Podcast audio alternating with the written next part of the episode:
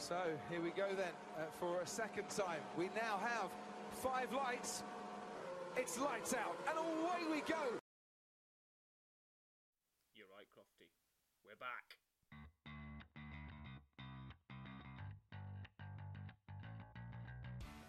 Yes, the Five Lights podcast is back. We've had a hell of a hiatus, quite a long time. Singapore was the last podcast we did, but we're back now. And there's been a few changes, but we'll go through that in a moment.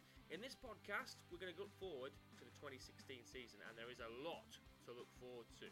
We've got the new rules, we've got new teams, new drivers, but we've got something else to explain first. We'll get into that in a second. Crofty, I'll hand it back to you. It's lights out and away we go. Yes, new podcast is here. It has been a while. As I said, Singapore was the last podcast we did, but we are back. And I say we, it's because I'm so used to saying we. Unfortunately, Ben isn't with us in this podcast. It's just going to be me, Dan, holding the fort for now. But Ben is welcome back anytime. He knows that. He is listening. And he can come back whenever he likes, and we'd all like to see his technical insight back. But a few notes on what's changed with the podcast. The main reason we took such a long hiatus was time, so there have been a few changes. The main thing is we've cut down from a 45 minutes to over an hour podcast to just 10 minutes, and a strict 10 minutes at that. We're going to keep it to a strict 10 minutes, and uh, watch as I now run over 10 minutes in the first episode. But hopefully, we'll keep to a strict 10 minutes.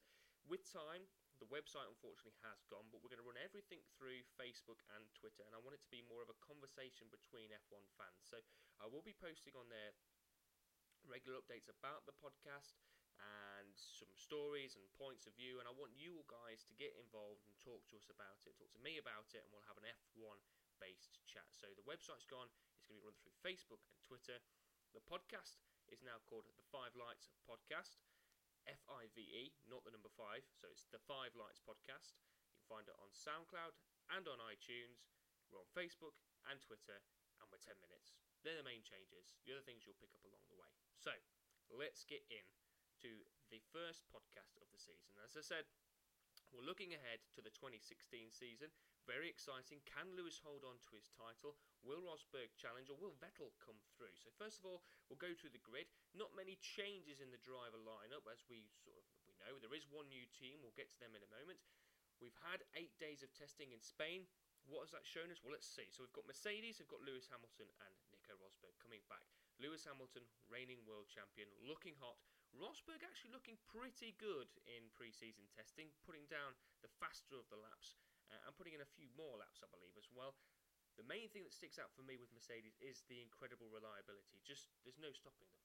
The car looks infallible. They had one minor stoppage, which was a minor gearbox issue with Lewis Hamilton on the final day, and that was it. So they look like they're going to be running and running and running and running forever, and they still look very, very quick and very hard to beat. Ferrari, who by far have the best looking car of 2016, in my opinion, anyway.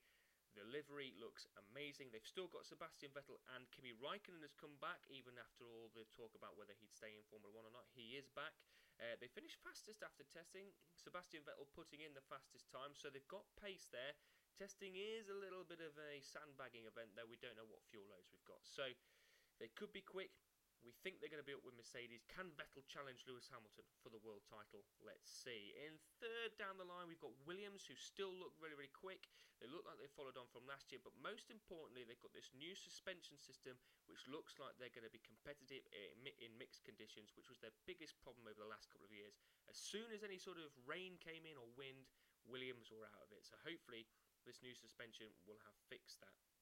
Red Bull Racing have brought back Daniel Ricciardo and Danny Kvyat, a very popular driver lineup, two very strong drivers. Uh, they appear to have kissed and made up with F1. They don't look like they're, they're threatening to leave anytime soon. Uh, we'll see how long that lasts. Uh, they're still not really where they were back in 2014. They don't look anywhere near as fast as that, but they could be amongst the top three. I'm expecting plenty of podiums from them this year. Force India look to have uh, continued where they left off at the tail end of last year, where they looked very, very pacey indeed, challenging the Williams at some races. They've got two very talented drivers as well, with Sergio Perez and Nico Hulkenberg. Hopefully, in the first race of the season, we'll not hear about Nico Hulkenberg winning Le Mans because we heard enough about it last year. Let's forget about that. He's back in Formula One now, so let's hear about what he's doing in Formula One. Can Force India challenge for some podiums? I certainly think so. Toro Rosso bring back uh, the young duo of Max Verstappen and Carlos Sainz Jr. Two very exciting drivers. Looking forward to seeing how Max Verstappen has progressed over the winter break to see if he's as hot as he was last year. Uh, and they're looking good with the Ferrari's 2015 power unit. They made the best of that. I like their livery too. The car's looking very, very nice indeed. Uh, and I expect to see them challenging Force India and Williams actually. And Red Bull may not be the number one team in that duo anymore. Toro Rosso may be looking to overtake and take that crown. Uh, on to Sauber, they've got Marcus Ericsson and Felipe Nasr, and actually going into Melbourne, they've actually got a definitive driver lineup, uh, which is a change from last year, uh, which is good news. They're going to want to avoid all the controversies that surrounded them at the beginning of last year, which they seem to have done. Uh, and can they keep up? That's the biggest thing for them. They started off really fast in the first few races, but then tailed off when they couldn't keep up with development. So it's interesting to see how they'll be able to keep up. McLaren, we usually sort of put them at the front three, but they're all the way down behind Sauber. Fernando Alonso and Jenson Button, yet again, could this be their last hurrah for these two drivers? It probably proves to be so. They looked good during week one of testing, but then those reliability issues began to creep in again in week two. Both drivers insist they are better placed than last year, but that's not really really difficult, is it? I mean, they were terrible last year, so hopefully they can finish more races and, and push through at the front again. We want to see McLaren fighting for world championships. Uh, the first of the new boys, Haas, uh, with Romain Grosjean and Esteban Gutierrez, two drivers who've driven in Formula One before. Esteban Gutierrez, of course, was Ferrari's test driver for a long, long time. Uh, Romain Grosjean, a very popular driver, a lot better. Uh, he's not got Pastor Maldonado alongside him this time, so he should shine again. Um, for a new team, they look strong. Uh, will not probably be as far back as the likes of Caterham and Virgin were when they came in. Formula One's moved on a lot, and they've got a lot of pedigree. Haas, so let's see. It's exciting to see how the American team can can evolve into F1. Then we've got a name change uh, for Manor Racing, who bring two new drivers in, in Pascal Wehrlein and Rio Haryanto. They appear to have closed the gap and extended a sort of midfield. Now they're not so they're not so far back. They're not back markers as such anymore. There just seems to be one massive midfield. Wehrlein looks very strong and a future star. He looks very very good indeed. A, future Max Verstappen potentially. And Haryanto has up to 250 million people in Indonesia watching how he's going to do in the world of F1. And Bernie will also be interested to see how Rio Haryanto does because that's tapping into a market of 250 million potential fans for Formula One. So no pressure, Rio. Uh, Renault the last of the teams, making up the 11 teams. They've come back a rebirth from the failure that was Lotus uh, with all the money problems they had. Kevin Magnussen returns back into F1 after his, uh, his little race there with uh, McLaren. And Jolyon Palmer makes his Formula One debut after being a test driver for Lotus for so long. Two fresh faced young drivers. It'd be interesting to see how they get along. So that's the teams. And now we have the calendar. We've got Australia, Bahrain, China, Russia, Spain, Monaco, Canada, and then we've got the European races returned, and it's Baku in Azerbaijan, apparently the fastest street circuit in the world. So it's interesting to see how that's going to be. This, the circuit doesn't particularly look very exciting, but we'll have to wait and see when we get there. Then we've got Austria, Britain, Hungary, Germany is back. That's good to see. We like to have Germany back, and it's at Hockenheim this time. Then we go to Belgium, Italy, Singapore, Malaysia, Japan, USA, Mexico, Brazil, and finishing off as always in Abu Dhabi. Now I'm going to bring you my five biggest changes coming into 2016. This podcast already looks like it's going to go over the 10 minutes, but it's the first one, so we'll let myself off for this one. So, going in to see the biggest changes in 2016. The five biggest changes for me, first one being the tyres. One of the biggest changes is with the tyre allocation. Firstly, Pirelli have introduced a new ultra soft tyre to the lineup, which is marked with a purple ring, so look out for those. Secondly, drivers will now have three rather than two of their five dry weather tyre compounds available at each event. Drivers will be allocated two sets of tyres for the race, only one of which must be used, and one set which can only be used in Q3, the softest of the chosen three compounds. Each driver will then be able to choose 10 further sets of tyres from the three compounds to take to their weekend allocation of 13. So, we could potentially see a whole range of different strategies. Confused? Well, fear not. Check out Chain Bear F1's video explaining it all on YouTube. I've also put a link in the show notes as well. Qualifying has changed, probably one of the only things that didn't need revising, but the FIA have decided to tweak quali to introduce a new elimination style system.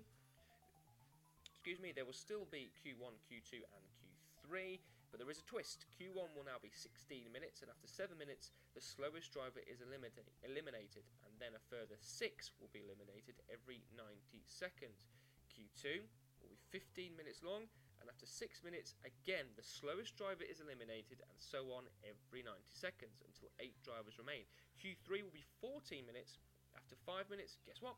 The slowest driver is eliminated, and so on every 90 seconds until two drivers are left to duel it out for the final 1 minute and 30 seconds in each session. The final elimination will occur at the checkered flag rather than when the time is up. Got it? As much as I like the old style of quali, I'm actually looking forward to this, and hopefully it will encourage more drivers out on the track and will make grids a little bit more of a mix up. Car noise is the other thing that has changed. While I have said in the past that I don't mind the new noise of F1, the guys running the show are looking to turn up the volume somewhat. Cars will now feature a new exhaust layout. Teams must now use separate exhaust pipes for the turbine and wastegate rather than the single exhaust used in 2015. The rules allow for the option of using a twin pipe for the wastegate, though any exit must not be more than 100 millimeters from the main pipe. And I've actually got a comparison of the Ferrari in 2015 and 2016. So Here's 2015's Ferrari.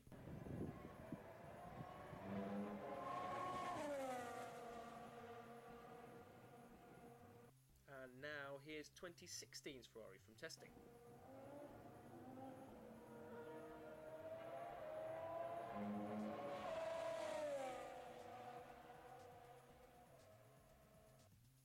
Can you tell the difference? No, me neither.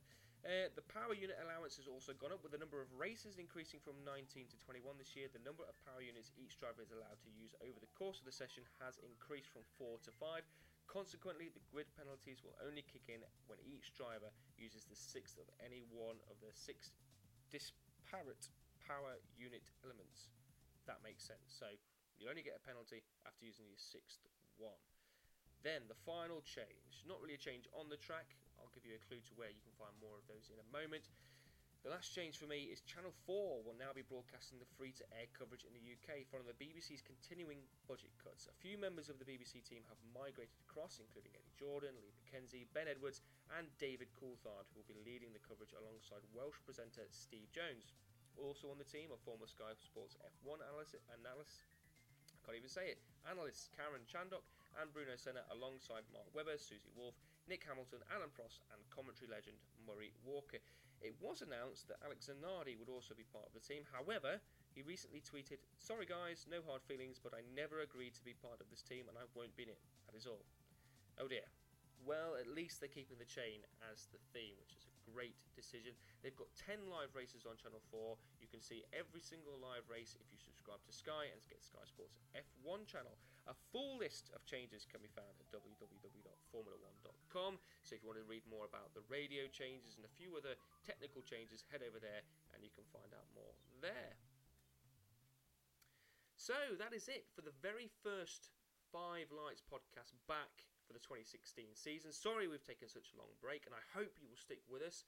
I hope this podcast has whetted your appetite for the 2016 season. We will be back. We will be back. I will be back keep got to stop saying we. It's just me now, just me on my own. I will be back for a run up to Australia, Melbourne, one of my favourite races. We'll be looking ahead and picking out five points to look out for in the first Grand Prix of the season. Until then, keep uh, looking at the website. Keep looking at the Facebook page. Even we haven't got a website anymore. Got to get used to these changes. Keep looking at the Facebook page for some news. Keep going on there to chat.